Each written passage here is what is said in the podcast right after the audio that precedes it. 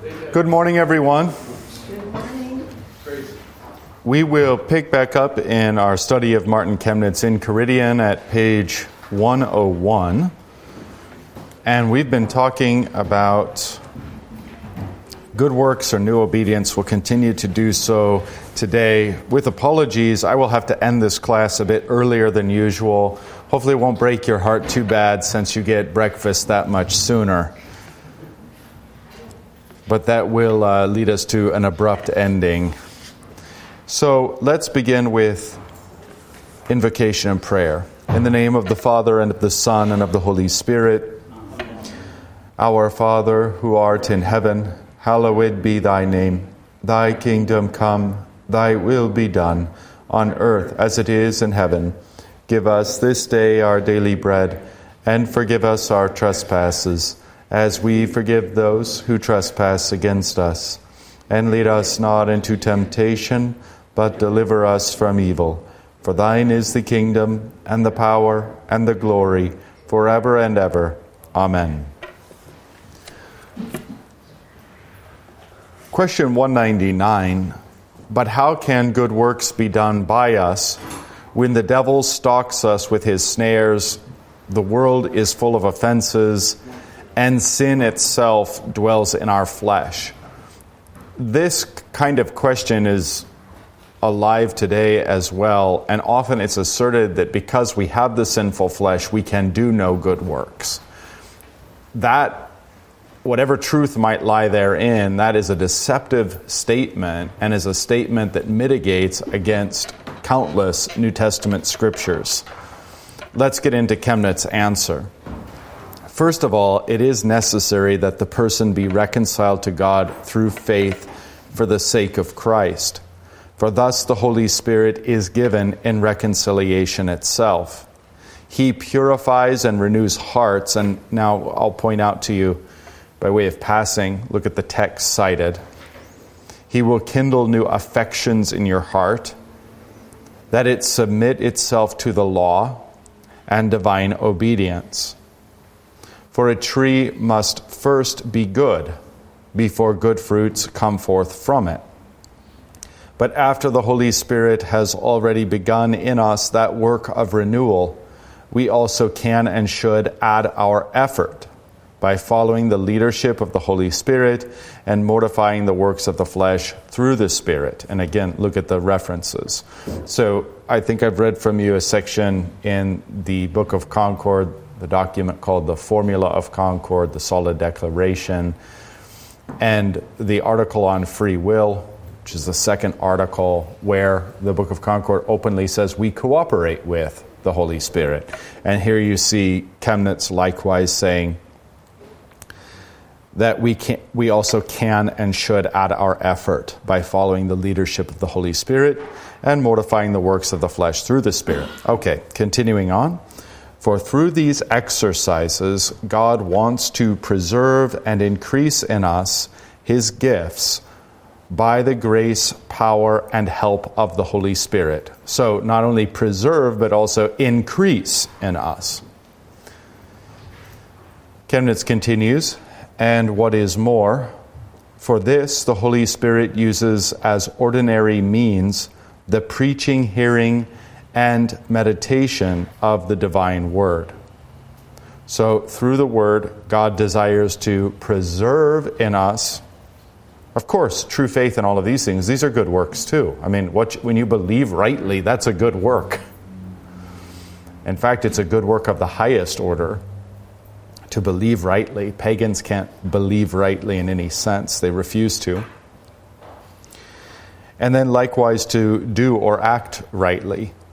These things are good works, worked in us and through us by the Holy Spirit, but not in such a way that we're entirely passive. We also cooperate and, as Chemnitz puts it, follow the leadership of the Holy Spirit.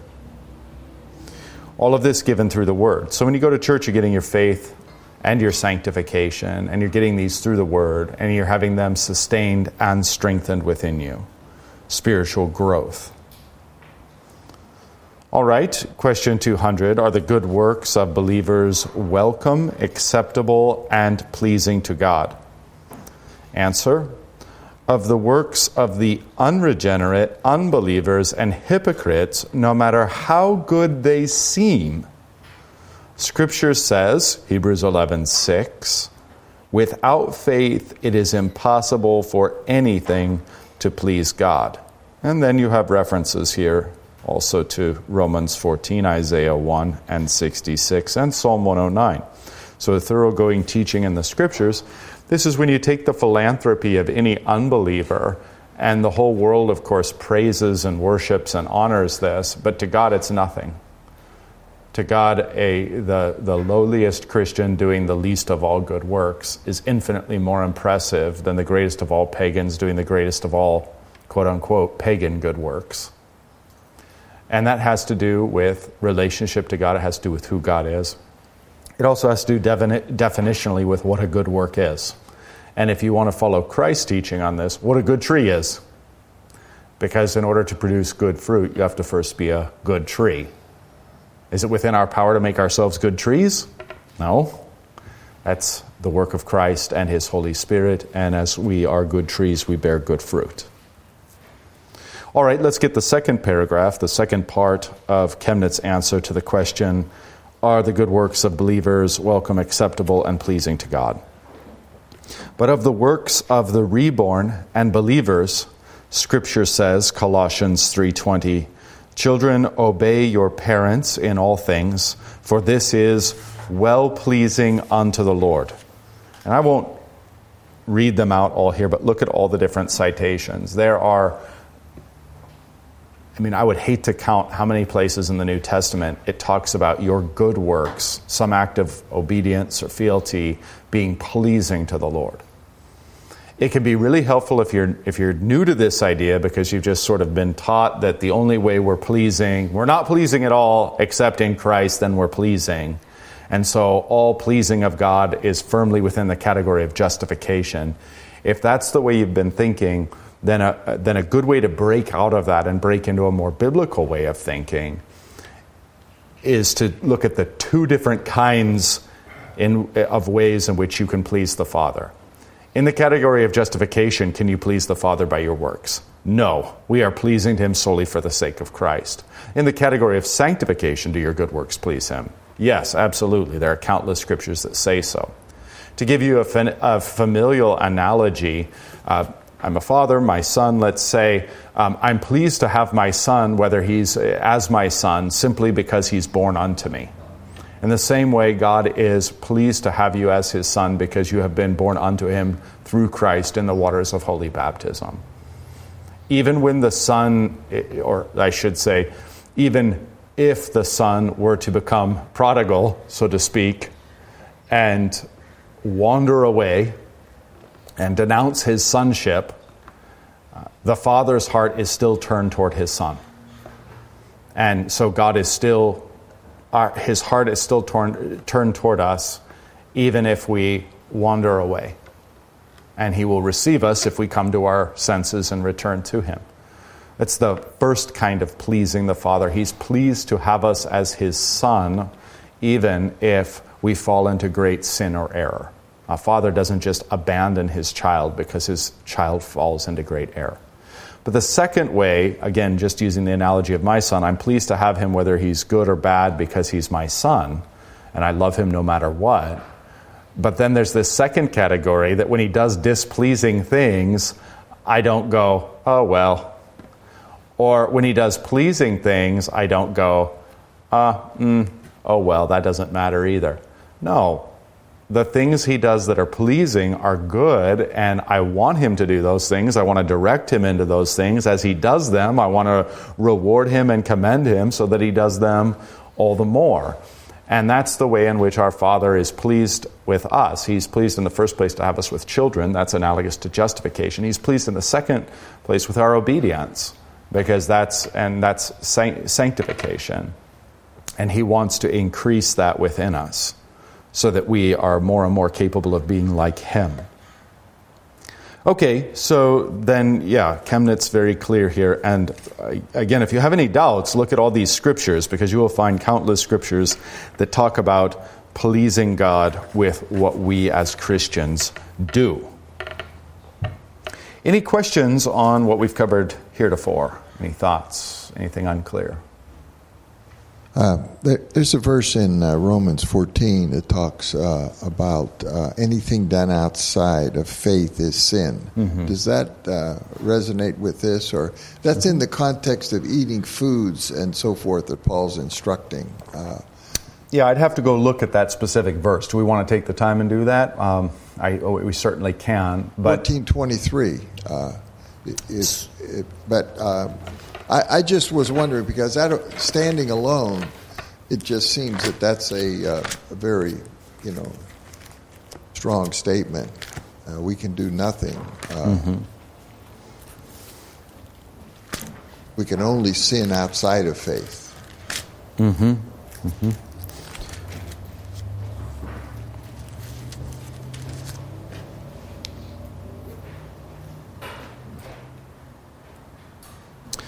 Yeah, I mean, this, it may have some application, but it's not immediately what I would go to. So, 23, this is in the context of, let's see, not causing others to stumble if they think something is unclean that in fact is clean. The kingdom of God isn't a matter of eating and drinking. Don't. Uh, for the sake of food, destroy the work of God and your brother. Blessed is the one who has no reason to pass judgment on himself for what he approves, but whoever has doubts is condemned if he eats, because the eating is not from faith. Yeah, I mean, maybe it's a subset of this topic, but I don't think it's. It doesn't seem to me to be directly applicable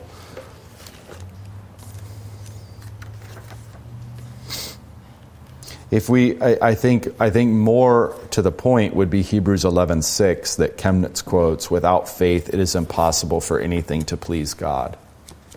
I think if you're looking for a sedes or seat for this doctrine, we'd do better to go there. Romans 14:23, you'll see the CF, which I forget what that means exactly in Latin, effectively confer or see also, sometimes for a con- contrasting point. Uh, that's I think, I think that that's, and that may even be, that may even be an editor putting that in. I don't know, your mileage may vary. Maybe I'm just missing it.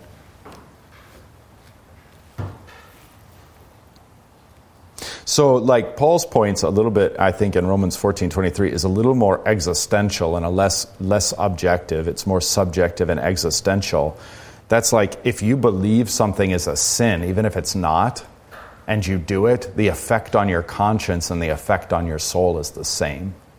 So it's kind of a distant subset, I would think, of this point made very clearly in Hebrews 11:6. Without faith, it is impossible for anything to please God.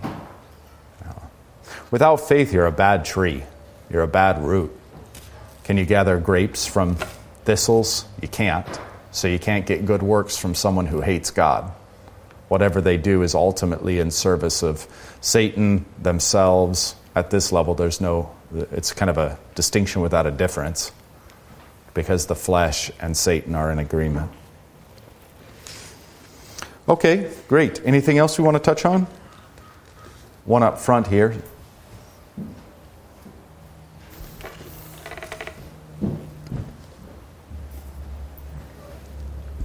I hate to hesitate. I hesitate to bring this up, but in our culture today, there are so many what we would say bad fathers. right. So how does a Christian deal with that if he or she has a bad father? Well, uh, two ways. The first is that even if we have bad parents, we're still called by God to honor them and to. Uh, to forgive and overlook uh, where necessary to bring uh, justice or an end, you know, if behaviors are particularly egregious, sinful, illegal, etc. But to honor that person even still is the call of the fourth commandment. Then, secondarily, in terms of like the type, we learn from our parents no matter how good they are both how God is and how God isn't. Yeah. yeah. And so that may be skewed one side or the other for any person, but you still can learn and you still have that as either a. I mean, Absalom is a villain in Scripture, but he is also a type of Christ. He's the son of David who hangs from a tree and has his side pierced through. There are other such examples of villains in Scripture who nonetheless are types or show forth who God is. And so I think that that's the same way you might look at your parents and say, well, they failed in this, that, and the other way. I know that God won't fail me in those ways. I know that that's not how God is. Yeah, please. Uh, just what you're talking about right now, too. I have only recently kind of figured out as I've gotten older and older and had lots of experiences to ponder um, that when you leave the vengeance or whatever to God and you become neutral, and even when someone really does you wrong, mm-hmm it just is stress relieving and you take it out of yourself and you throw it at god and you just say i don't know about this but you figure it out you mm-hmm, know? mm-hmm. Um, because sometimes yeah bad things happen and you just can't you know there's no rhyme or reason to it the devil we can always say that. Sure.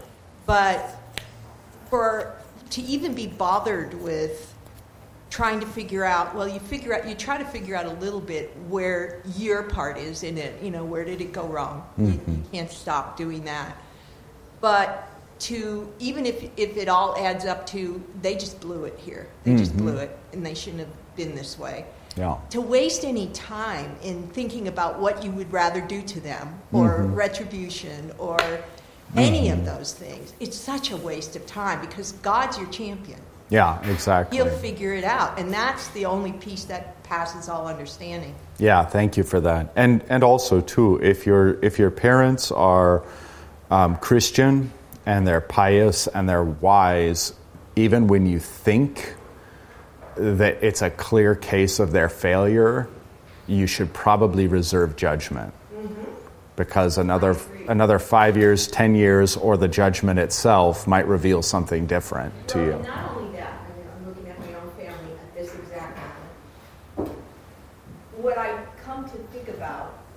At this point is one day they'll be my age. And mm-hmm. this would not have occurred to me when I was 40 years exactly. old. Exactly. Exactly. So I have to let it go, mm-hmm. reg- irregardless of what the circumstances are that I just. Now, letting it go is a difficult task. Mm-hmm. Yeah. Um, but you have to let it go. Yeah, you know? absolutely. Absolutely. Thank you. Okay, anything else? All right, let's, uh, let's jump forward then to question 201. Are the good works of,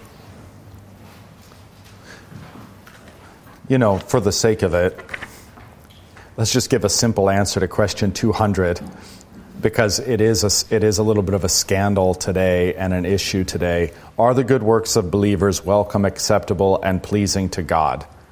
Answer Yes. okay, good. 201 Are the good works of believers in this life so clean and perfect that they please God for this reason? No.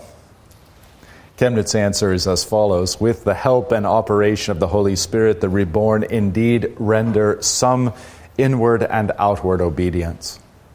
But since the law requires complete and altogether absolute perfection from the whole heart without any evil desire, Deuteronomy 5:21 and 6:5, therefore all the saints complain that because of sin clinging to the flesh, they can by no means attain that perfection in this life.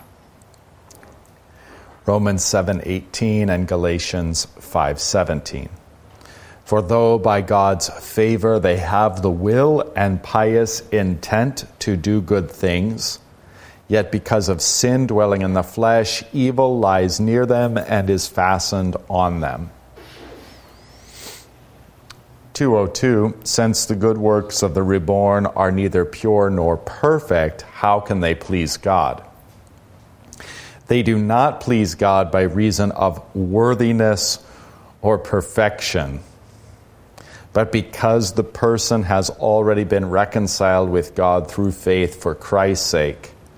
Therefore, to him, as to a father, the inchoate obedience of his children, such as, uh, such as it is, is acceptable for the sake of that same Christ, no matter how weak, imperfect, and soiled by the filth of sin, still clinging to the flesh. For that which our obedience lacks in that respect is supplied and covered by the completely perfect obedience of Christ, namely in those who are in Christ Jesus, who walk not after the flesh, but after the Spirit, and acknowledge their imperfections. By faith, all the saints obtained a testimony, namely regarding their deeds or works and sufferings, etc. Okay, so again, I hope it's clear enough, but in case it's not, since the good works of the reborn are neither pure nor perfect, how can they please God? They please God because whatever is lacking is covered in Christ. And God looks at it the way a loving father looks at the works of his children.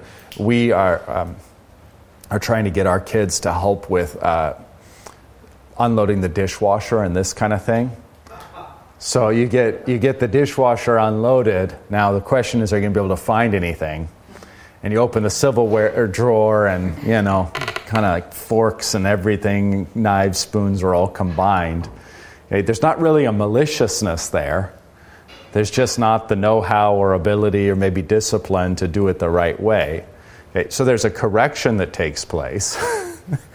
but there's still a kind of joy and a kind of being pleased on the part of the parents that the kiddos, no matter how little, are able to participate and contribute. Again, this strikes at the heart of our pragmatism and our overly pragmatic view as Americans, where unless it has this perfect, pure result, it like isn't worth it or something. Uh, you know, I use the analogy of mowing the lawn with my son when he's three, mowing you know near me with the bubble lawnmower. He's not actually cutting a single blade of grass, but is that a good work or not? Yes. There's no pragmatic value, but in, in a father's heart, in a father's eyes, that emulation, that imitation that will one day blossom into real and good work is precious, is wonderful, is pleasing. And so that, that I think analogy is helpful because it takes away the pragmatism. We say, well, that didn't work. God doesn't care so much if it works. He sees the heart of a son, of a daughter of his, and he loves it and cherishes it, and he knows he can nurture that into great and wonderful deeds at some point down the road. So these things are pleasing to God for the sake of Christ. Um, and then that's this idea, though, too, that He is our Father and He delights um, to be our Father, and He invites us to believe that He is our Father and to see Him as warm and tender toward us. You know, I think that that's kind of the beauty of the formulation when, at least in this setting, we confess our sins. Um, we confess our sins to our God and Father, not to a strict and just judge, even though God certainly is that, but to our merciful Father. It's a di- it flavors the confession differently. We're coming to someone who understands, who knows us, who loves us, who loves us and likes us, who can see things in us that we can't see in ourselves, who can look past uh, whatever forks are put in the knife slot in our lives. He nonetheless, I love this line, first came across it in Chrysostom, he honors the intention. So I think beautifully expressed here by Chemnitz that, of course, then God does. Uh, yeah, therefore, to him, as to a father, the inchoate obedience of his children. I take that to mean like the newborn or just begun obedience of his children. I mean, even if you want to take that maybe in an overly literalistic, in the womb obedience of his children, such as it is, is acceptable for the sake of that same Christ. Yeah. Okay, well, more could be said on that point, but let's not unless you want to. Anything else? All right. I just want to say to me, when your child brings home a drawing like first grade or kindergarten, Mm, mm. and objectively to our eyes, Yeah, it's right. not that great. Right, yeah. But we put it on the refrigerator or save them in a drawer because they're so precious to us. They're wonderful. Absolutely. Yeah, exactly. Exactly. That's the same way God looks at our, our works. And yeah, it's delightful and it's wonderful. And I think, yeah, I mean, this, this kind of a, it's worth thinking about, it's worth meditating on. There's a way in which we can look forward to the judgment. Uh, not only because we'll hear the absolute and final absolution of God over all our sins, but because we know his fatherly heart toward us and we know he's pleased with us for the sake of Christ and the indwelling of the Spirit, we I don't think we have to look forward to the judgment like it's going to be some sort of draconian, disastrous, terrible experience. There's going to be vindication involved. There's going to be commendation involved. That's what Paul flat out says in 1 Corinthians. Then their condemnation, or yeah, did I say that right? No, commendation. Careful there. Commendation or praise will be from God. And so there, there is a sense in which, you know, maybe in humility we think it'll be small or meager, but even still there will be commendation and praise from our Father. Um, well done, good and faithful servant, and that will take on a, a flavor based on the nature of your service. And so when we entrust ourselves wholly toward Him and wholly toward His Word, it's not like there's self justification or self righteousness or pride in that. It's just a recognition of who He is and what, what He's promised to do for us. And so we can look we can look forward to it as to like, you know, a father returning home from a long trip. Were you good or not? Well, uh, no. on Thursday, I made mom yell at me, and on Friday, I didn't do my chores. Okay, are you sorry? Yeah, I'm sorry. Okay, now let now what things did you do right? Well, I did these things. Okay, great. Well, when I was traveling, here's what I picked up for you. I want you to have this. You know, it's a it's a benevolent father who wants what's best for us, who wants to correct and forgive what's wrong, and who wants to bless, commend, and praise what's right. And then because God is who He is, He wants to reward lavishly and above and beyond, and even apart from our works. He wants to reward us. That's where the idea of um, merit, in a sense, we merit uh, rewards, but the rewards are so much greater than the works. So, and get into some technical Latin and concepts of merit, but let's not. Yeah. in that story Yeah, yeah. was so deeper and beautiful, and I just have to point this out. You showed whoever that child was, we'll just mm-hmm. go there, mm-hmm. That that relationship was still important to you despite their imperfections. Yeah, exactly. You thought of them while you were traveling. Exactly. That right. spoke volumes. Yeah, yeah. Sorry. Yeah, exactly right. Exactly right. And that's just how our Heavenly Father is, you know. And, and so many of Jesus' parables speaks this way about the man who goes away on a journey but then comes back. And so that's the way our Lord Jesus and our Heavenly Father are going to look at us. Okay, anything else or anything in general on good works, new obedience, that topic? Because we will transition uh, ever so briefly into a conversation about mortal and venial sin. Please. I think I know the answer to this, but just point of clarification. The parable of the two sons, where the first son says, I'm not going to do it, but then does it. And then the second son says, I'll do it, and then doesn't do it. Can that be applied to us when, as we're learning new obedience and practicing new obedience, in our thoughts, words, and deeds, where we used to think something and mm-hmm. go ahead and say it, and act on it, and mm-hmm.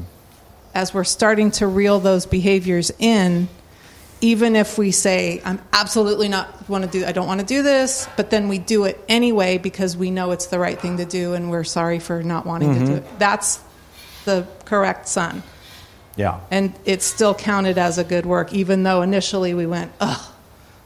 Sure. It's pushing back the sinful flesh and practicing do mm-hmm. it anyway. It's the right thing to do, mm-hmm. and hopefully, absolutely. eventually, it'll become Yeah. our first inclination is to do the right Yeah, thing. Is doing that- it doing it with your teeth gritted is sometimes disparaged by Christians as if, well, that's not truly a good work, so you would have been better off not to do it. That's just not true. Gritting your teeth and doing it over and against the 99.9% of you that doesn't want to do it, that's called mortify, mortifying the flesh. You're putting to death that 99.9% of you that says, no, don't do this. Preserve yourself, preserve your own self interest. And you go, oh, I totally feel all of that, but I know this is what God wants me to do. It's done. And you feel all conflicted and maybe even feel sort of terrible about your good work after the fact. That's, the, that's just your flesh being mad that you mortified it in the moment. And you should mortify your flesh again by like praying or picking up a psalm of, of rejoicing and rejoice in the Lord. Yeah, absolutely. That's what it looks like. That, and that's kind of what I was getting at. I think it was last week in this class where I was talking about like just do it, the Nike slogan. I don't think I mentioned that per se. I like it when you got when you've got a good work to do, just do it. Don't don't sit and don't get all wrapped up around the axle in your head and um, don't worry about if it's uh, is this a truly good work or not. I mean, would God have you do this in His Word? Is this part of the vocational duty? Do it and go for it. And very often, too, just human behavior is such, or human nature is such, that um, you got to fake it till you make it. And that is that um, we tend to look at sanctification in entirely the backwards way. And it's really dumb because we look at it like, well, the heart has to come first and then the behavior. Nowhere else in life does that actually work that way. You don't say to a kid, now we'll take you to school as soon as you feel like it. So, uh, or nor, nor, does any adult say, um, well, I'll get up and get ready for work as soon as my heart's set on it. No, you have to compel the flesh to do it, and only later on does the spirit become willing. So you have to fake it till you make it. You have to press through all that stuff, and maybe at some point the heart follows, and maybe it doesn't, but anyway, just do it. And so the mortification of the flesh is like that, and the external actually comes before the internal in this case and can transform the internal. Nobody feels like fasting. Nobody feels like praying. Nobody feels like giving alms. You just do these things out of duty, and it may well be the case that after you've done them for a while, you've found that your heart has grown along with the behavior, and now you do love these things. I mean, it's the same for church. At first, nobody loves going to church. And then you start getting into it and you do. but I don't know how many, you know, depending on who you are and how you are, it takes weeks, months, years, decades before you love church. Just keep going. Don't wait to go to church until you love it. You'll never go. It's a recipe for disaster. Yeah, that's why you bring children to church. Exactly right. They don't want to be there to me in that. That is so foreign to child development to sit in that hard pew. Yeah. You know, and listen to words they can't even understand. But Yeah. just do it. Yeah, and for the record, I mean the, the fact that we have little kids in there, that's why to do the same that's why to do the liturgy over and over and over again gets written into their little hearts, written into their little minds. It's also the reason to have beautiful art and elaborate art in the sanctuary because as they're as they're born and rolling and doing somersaults in the pews and everything else, and I think it's great. I mean, even if it distracts me once in a while, I could care less. Even if I full on like lose my train of thought in a sermon and say something dumb or stumble. I, I'm mad at myself maybe, but I could care less that some child. I want all the kids there. I want I want little babies there. I don't even I don't personally even care if they're screaming. I know it's frustrating at a certain point if you can't hear and the people can't hear. So that point notwithstanding, but yeah, we want to we want to have stuff where our, if our kids zone out, they're zoning out, staring at stained glass or staring at statues or staring at art um, that will speak to them the faith. Absolutely. And truth be told, it's not just kids, is it? Yeah, that's what I was going to Yeah, exactly. Yeah.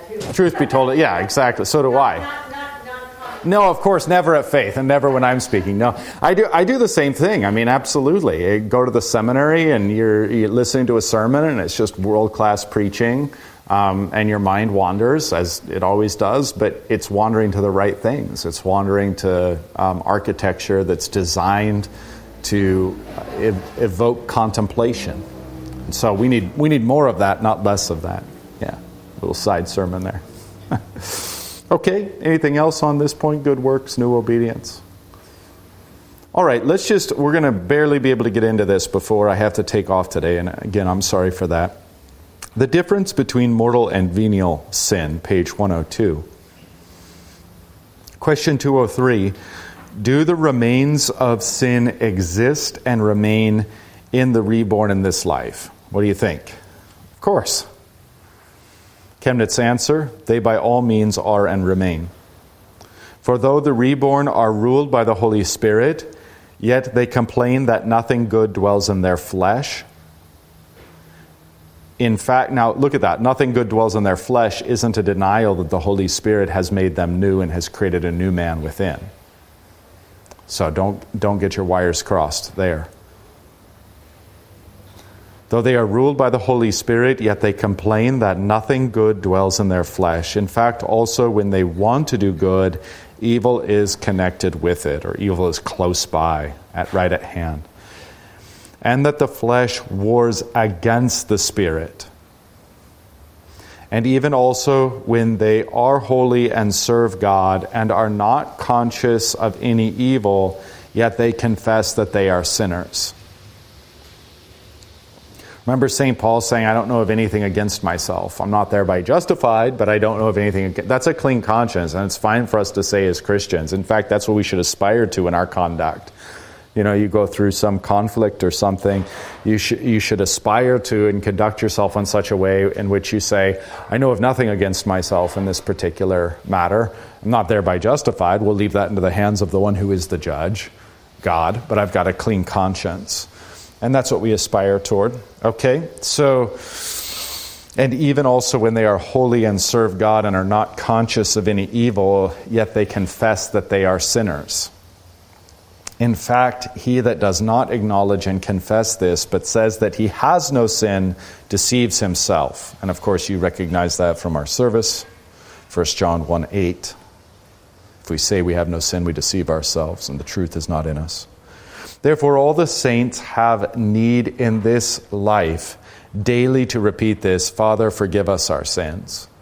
And of course, as, as we pray the Lord's Prayer, as the Catechism teaches us morning and evening, we pray, forgive us our trespasses. So we're reminded at the beginning and at the close of every day that we stand in the forgiveness of sins and we daily sin much. We, we deserve nothing but punishment. We deserve that God wouldn't hear our prayer.